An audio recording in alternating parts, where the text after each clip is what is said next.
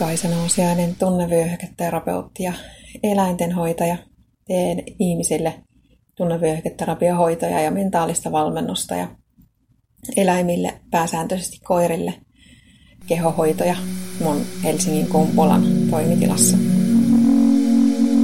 Minä mietin sitä, kuinka hämmentäviä ihmiset joskus on. Sellainen ihminen, jonka sä ajattelet tuntevasi jollain tasolla, niin saattaakin kertoa sulle asioita, jotka muuttaa sun käsityksen siitä ihmisestä ihan toiseksi. Ja siinä samalla auttaa ymmärtämään sitä, että, että minkä takia se ihminen toimii tuolla tavalla. noin kävi niin, että yksi ihminen, joka on mun mielestä aivan ihana tyyppi, aina ystävällinen, kärsivällinen, jaksaa vastata kysymyksiin, niin hän kertoi mulle henkilökohtaisia asioita, jotka antoi ihan uuden näkökulman häneen. Koska kyse on hänen asioista, niin en voi ihan tarkasti kertoa, mutta kyse oli siitä, että miten hänen hermosto toimii. Että se hermoston ylivireystila aiheuttaa kaikenlaisia ongelmia.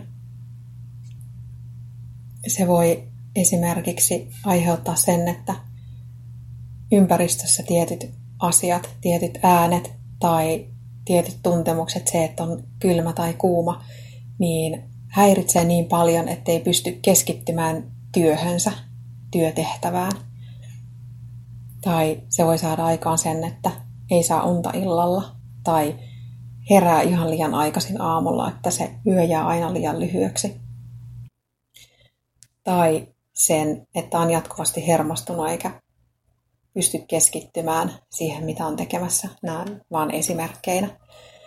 Niin sitä kautta, että hän jakoi mulle jotain todella henkilökohtaista, auttoi mua näkemään hänet ihan uudessa valossa ja toi ymmärrystä siihen, että minkä takia hän toimii silleen kuin toimii.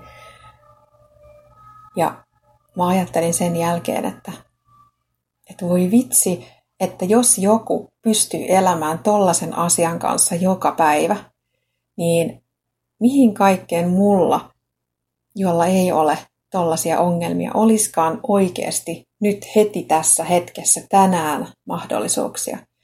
Koska mua ei valvota, mun hermosta ei valvota mua yöllä ja mä pystyn keskittymään työtehtäviin siitä huolimatta, vaikka ihmiset keskustelis mun takana jostain toisesta asiasta.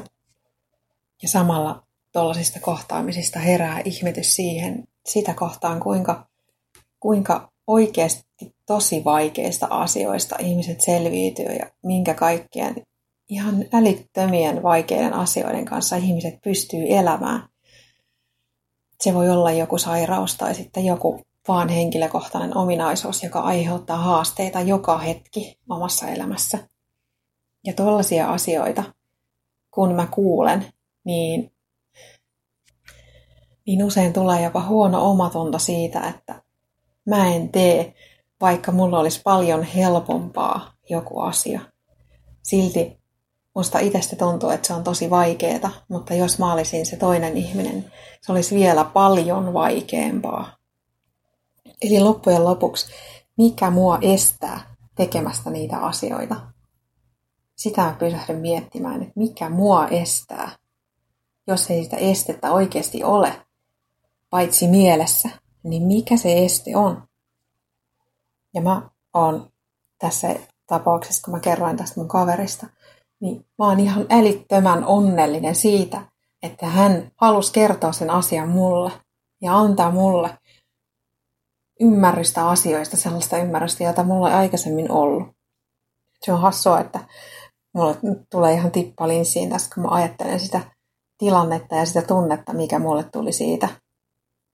Tunne, tunne siitä, että, että hän luottaa muhun, että hän haluaa kertoa mulle tällaisen asian. Ja hänen näkökulmasta vielä se, että hän halusi kertoa sen mulle siksi, koska ajatteli, että siitä on mulle hyötyä. Hän siis ajatteli mua omien vaikeuksiensa keskellä ja halusi tarjota mulle jotain, jotain hyvää niiden omien haasteidensa kautta mieti, oletko sä riittävän rohkea ollaksesi heikko, jakaaksesi jonkun toisen ihmisen kanssa jonkun henkilökohtaisen asian. Koska heikkous vaatii voimaa ja rohkeutta, mutta se on ihan älyttömän tärkeä asia. Rohkeus olla heikko on älyttömän tärkeä asia. Kiitos kun kuuntelit. Toivottavasti sait tästä oivalluksia.